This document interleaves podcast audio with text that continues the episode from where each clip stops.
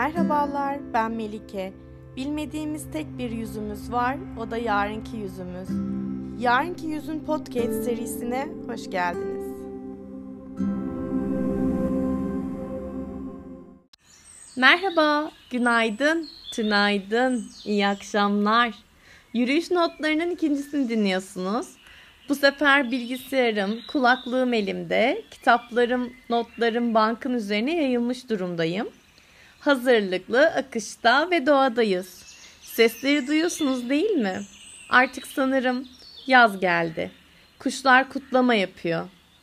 Kuşlar demişken sözlerime bu podcast'in ismini de alan kuşların felsefesiyle başlayalım.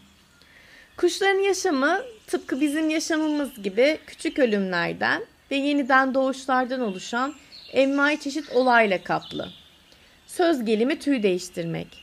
Daha güzellerini giyinmek için tüylerini dökmek, o noktaya ulaşmak için zorlu aşamalardan geçmek pahasına her yıl kendini yenilemeyi öğrenmek demektir biraz.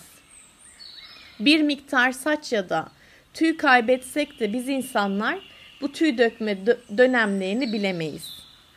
Halbuki bazen tüy değiştirmek bize de lazımdır. Yaşamın kimi kilit anlarında yani aşk acısı, yaz, işini kaybetme, taşınma gibi. Tüy yenilemek elbise dolabını, saç kesimini ya da yaşam tarzını değiştirmek bizim de başvurduğumuz şeylerdir aslında. Ama pek nadir olur bu. Yeniden doğmak için insanın kendindeki bazı şeyleri ölüme terk etmeyi bilmesi gerek. Kuş sağlıkla parlayan yeni tüylere karşılık yıpranmış tüylerini dökerken böyle yapar. Bu onun için yaşamsaldır. Tüyleri mükemmel durumda değilse uçamaz. Bizim için de böyledir. Tüy değiştirmemiz, geçmişten kopamamamız çoğu kez ilerlememize ayak bağı olur. Kuşlarda tüy değiştirme dönemi kırılgan bir dönemdir. Kimi zaman bir süreliğine uçamazlar. Bazı ördekler buna örnektir.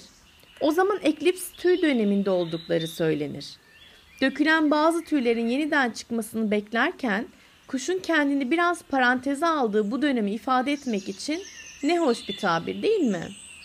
Kuş kırılgan olduğunu bilir, ölçülü hareket eder, hiçbir önemli işe girişmez, sabreder. Tekrar bütün gücünü toplamak, tüm güzelliğine yeniden kavuşmak için yenilenmenin gerçekleşmesini bekler.''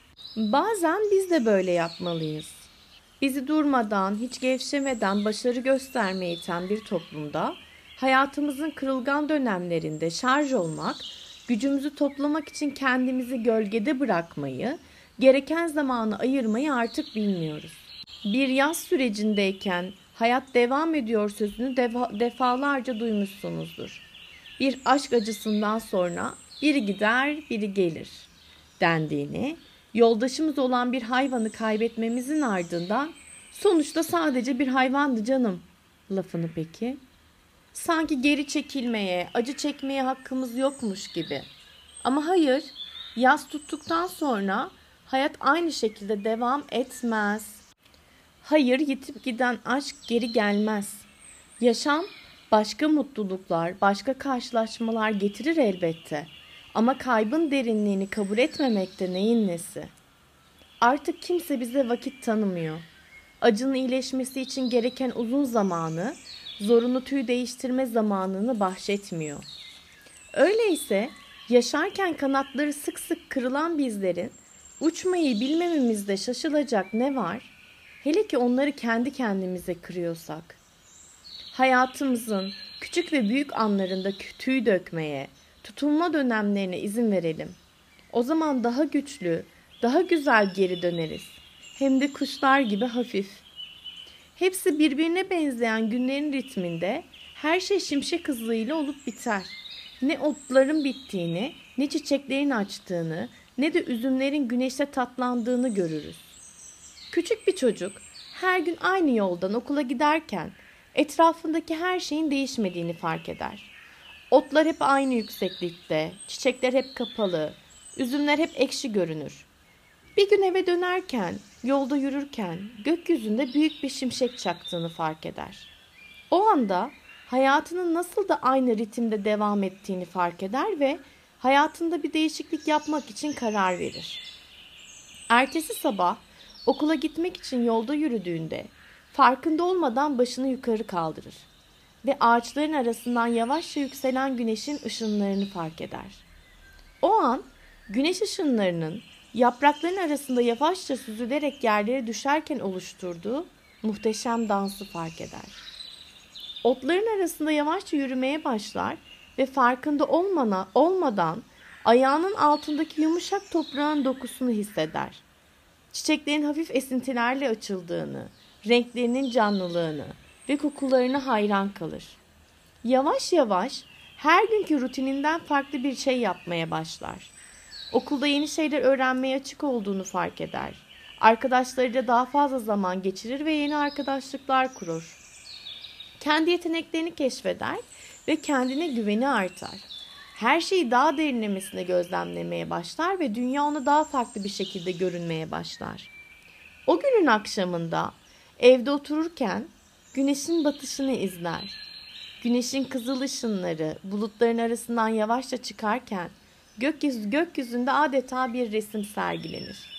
O an hayatındaki değişikliğin ne kadar farklı bir dünya yarattığını fark eder ve mutlu olduğunu hisseder. Artık hayatın sadece şimşek hızıyla akıp gitmediğini ve her şeyin birbirinden farklı olduğunu fark eder. Her şeyin birbirinden farklı olması aynı zamanda hayatın güzelliğini de ortaya çıkarmıştır. Farklı renklerin, farklı dokuların, farklı tatların bir araya gelerek oluşturduğu dünya büyüleyicidir. Hayatın içindeki farklılıkları keşfetmek, yeni deneyimler elde etmek, yeni insanlar tanımak ve onların hikayelerini dinlemek hayatın bize sunduğu en büyük hediyelerden biri değil mi? İnsanın en çok korktuğu şeylerden biridir değişim. Değişim belirsizlik gibi gelir. Çoğu zaman öyledir de. Bir şeyler değişirken hiçbir zaman daha iyi hissedeceğimizin garantisi yok.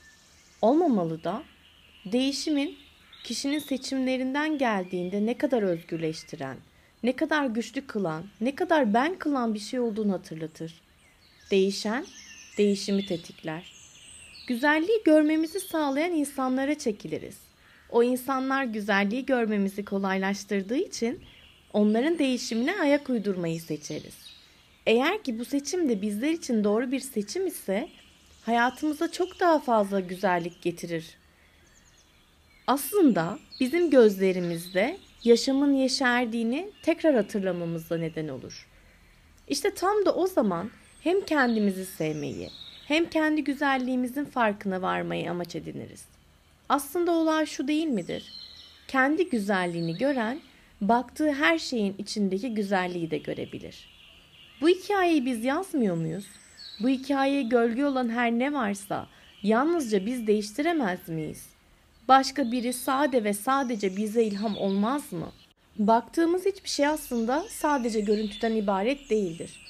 Beş duyu ile algılanan tüm bu maddeselliği oluşturan akaşayı hareket ettiren enerjidir ve enerji sayesinde akaşa yani madde farklı formlara dönüşür. Dışarıda olanı görmek kolaydır ama içeride olanı görmek için dikkatin incelmesi gerekir. İçi su dolu bir cam bardak hayal edelim. Boyaya bulanmış bir fırça, fırçayı içine sokup karıştırdığımızda boyanın bir kısmı suya karışırken bir kısmı ise bardağın iç kısmına bulaşıp kalır. Fırçayı sudan çıkardığımızda su artık eski berrak halinden farklı bir renge bürünmüştür. Bu durumda elimizde bir bez alıp bardağın dışını silmek bir şey değiştirir mi sizce? Su eski haline döner mi? Hayır, dönmez. Belki bardağın dışındaki lekeler temizlenir fakat bu içindeki suyun durumunu değiştirmez. Suyun tekrar berrak ve bardağın temiz olmasını istiyorsak içindeki suyu boşaltmamız ve bardağın içini temizlememiz gerekir. Hayatta böyle değil mi zaten? Aldığımız kararlarla birlikte her eylemimizde kalbimizdeki bardağın içine renkli bir fırça girer ve bardaktaki suyun rengini değiştirir.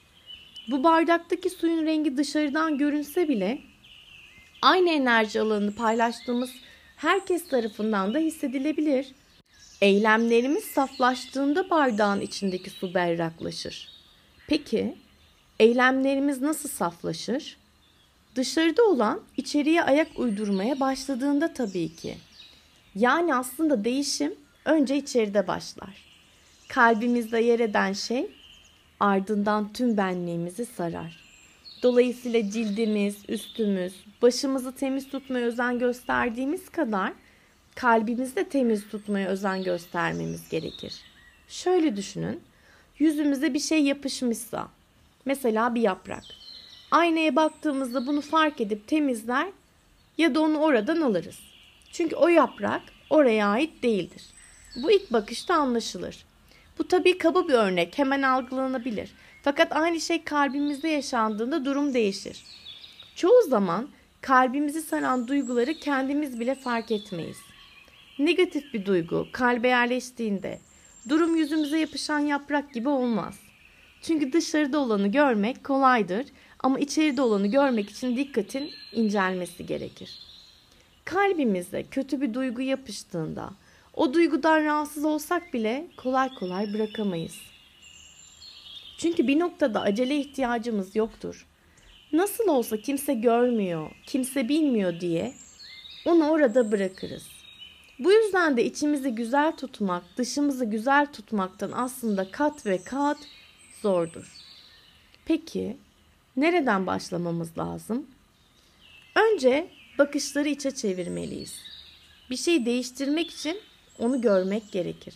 Yüzündeki yaprağı görmezsen onu temizleyemezsin. Nasıl o yaprağı görmek için aynanın karşısında geçip yüzüne baktıysan bu sefer oturup içine bakacaksın. Sen bakmaya devam ettikçe içeridekiler de görünmeye başlayacak. Gördükçe onlara yön vermek için eylemlerine ve düşüncelerine dikkat etmeye başlayacaksın. Kendini gözlemlemeye ve kontrol etmeye devam ederken bir bakmışsın kalbine yapışan yapraklardan biri düşmüş, sonra diğeri, sonra diğeri. En gözle görülebilir değişim eylemler saflaşmaya başladığında ortaya çıkar. Devamlı kendini gözlemleme halinde sabırla pratik yapıldığında içte olan da değişmeye başlar. Adeta çamurlu bir suyun berraklaşması gibi geçen zaman değişimi ve dönüşümü beraberinde getirir. Ve içte olan değiştikçe dışta olan da dönüşür. O bardağın içindeki su berraksa ve ışıl ışıl parlıyorsa bu parıltının taşmaması mümkün değildir. Güzel bulduğunuz her şeyde kalbimize dokunan bir şey vardır. İşte tam da bu yüzden güzellik görecelidir. Sana güzel gelen başkasına gelmeyebilir. Senin kalbine dokunan başkasının kalbine dokunmayabilir. İnsanlar kendini bulma yoluna girdiklerinde parıldarlar. Kanada Vaisesika surtalarda şöyle der. Saflık kalbin saflığıdır. Kirlilik kalbin kirliliğidir. İçimiz kirliyse dışımızın güzel olabilme ihtimali yok. İçimiz güzelse de bu parıltıyı engelleyebilecek hiçbir şey yok demiş Nahmeh Moradi bir yazısında. Birazcık edebiyata bulaşan herkes Edgar Allan Poe'nun Kuzgun adlı şiirini bilir. Kuzgun uzun ömürlü bir hayvandır. 35 yıl yaşar ve yavrularına ve eşine sadık tek eşli bir hayvandır. Yaratıcı zekası ile çevredeki nesneleri alet gibi kullanabilir. İnsanların yüzlerini tanır ve unutmaz. Hmm, kuzgunların bu konuda birbirlerine haber iletebildikleri de bilinir. Bu nedenle Eskimolar kuzgunların güçlü hafızalarında kötü bir yer edinmenin gereksiz olduğunu düşünür ve onlara saygı besler. Bazı spiritüel gelenekler kuzgunu haberci hayvan olarak kabul eder. Hatta insanın yaşamı boyunca takip eder ve sürekli insanın karşısına çıkar. Çünkü kuzgun iç gözlem, cesaret ve kendini bilmeyi ifade eder. Kur'an'da Maide suresinde kardeşin ölüsünü nasıl gömeceğini bilemeyen Kabil'e toprağı eşeleyen karga öğretici olarak da gönderilir. Tevrat'ta Nuh tufanının dinmesinden sonra gemiden dışarıya gönderen ilk canlının bir kuzgun olduğu yazılır. İnsanların estetik anlayışları doğadaki ilginç birçok varlığın çirkin olarak etiketlenmesiyle sonuçlanmıştır. İnsanların bu e, estetik anlayışlarıyla dalga geçmek için son zamanlarda Deveye boynun eğri demişler. Deve de bıktım artık insanların bu ilkel estetik anlayışlarından diyerek yanıt vermiştir. Esprisi türetilmiştir. Anka'yı güzel, kuzgunu çirkin olarak etiketleyen insanlık, kuzguna yavrusu anka görünür diye bir atasözü icat etmiştir. Evrendeki her bir varlığın içindeki güzelliği net bir şekilde görebilmek için tüm yargılarınızdan arınana kadar şu birinciliği hissederek ve inanarak tekrar edin. Ben bir kuzgunum. Evrendeki her şey benim yavrum. Podcast'imi tamamlarken, sözlerime burada son verirken Edgar Allan Poe'nun şiiriyle tam- tamamlayalım istiyorum konuşmamızı. Ortasında bir gecenin düşünürken yorgun, bitkin, o acayip kitapları gün geçtikçe unutulan, neredeyse uyuklarken bir tıkırtı geldi birden. Çekingen biriydi sanki usulca kapıyı çalan. Bir ziyaretçidir dedim, o da kapısını çalan. Başka kim gelir bu zaman? Ah, hatırlıyorum şimdi bir aralık gecesiydi. Örüyordu döşemeye hayalini kül ve duman. Işısın istedim şafak çaresini arayarak. Bana kalan o acının kaybolup gitmiş Leonardan, meleklerin çağırdığı eşsiz sevgili, sevgili Leonardan, adı artık anılmayan. İpekli, kararsız, hazin ışırtısı mor perdenin, korkulara saldı beni daha önce duyulmayan. Yatışsın diye yüreğim, ayağa kalkarak dedim. Bir ziyaretçidir mutlaka usulca kapıyı çalan. Gecikmiş bir ziyaretçi usulca kapıyı çalan. Başka kim olur bu zaman? Kan geldi yüzüme birden daha fazla çekinmeden. Özür diliyorum dedim kimseniz bay ya da bayan. Dalmış rüyadaydım sanki öyle yavaş vurdunuz ki, öyle yavaş çaldınız ki kalıverdim anlamadan. Yalnız karanlığı gördüm uzanıp da anlamadan kapıyı açtığım zaman. Gözlerimi karanlığa dikip başladım bakmaya. Şaşkınlık ve korku yüklü rüyalar geçti aklımdan. Sessizlik durgundu ama kıpırtı yoktu havada. Fısıltıyla bir kelime Lenor geldi uzaklardan. Sonra yankıdı fısıltım, geri döndü uzaklardan. Yalnız bu sözdü duyulan. Duydum vuruşu yeniden daha hızlı eskisinden. İçimde yanan ruhumla odama döndüğüm zaman. İrkilip dedim, muhakkak pancurda bir şey olacak. Gidip bakmalı bir kere nedir hızlı hızlı vuran. Yatışsın da şu yüreğim anlayayım nedir vuran. Başkası değil rüzgardan. Çırpınarak girdi birden o eski kutsal günlerden. Bugüne kalmış bir kuzgun pancuru açtığım zaman. Bana aldırmadı bile pek ince bir hareketle süzüldü kapıya doğru hızlı uçarak yanımdan. Kondu pallasın üstüne hızlı geçerek yanımdan. Kaldı orada oynamadan. Gururlu, sert havasına kara kuşun alışınca hiçbir belirti kalmadı o hazin şaşkınlığımdan.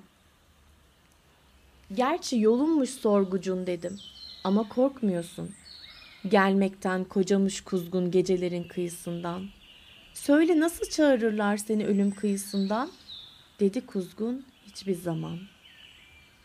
Sözümü anlamasına bu kuşun şaşırdım ama hiçbir şey çıkaramadım bana verdiği cevaptan. İlgisiz bir cevap sanki. Şunu kabul etmeli ki kapısında böyle bir kuş kolay kolay görmez insan. Böyle heykelin üstünde kolay kolay görmez insan. Adı hiçbir zaman olan. Durgun büste otururken içini dökmüştü birden. O kelimeleri değil, abonos kanatlı hayvan.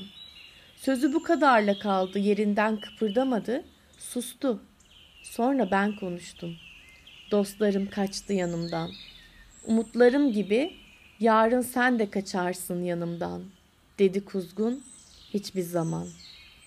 Birdenbire irkilip de o bozulan sessizlikte anlaşılıyor ki dedim. Bu sözler aklında kalan.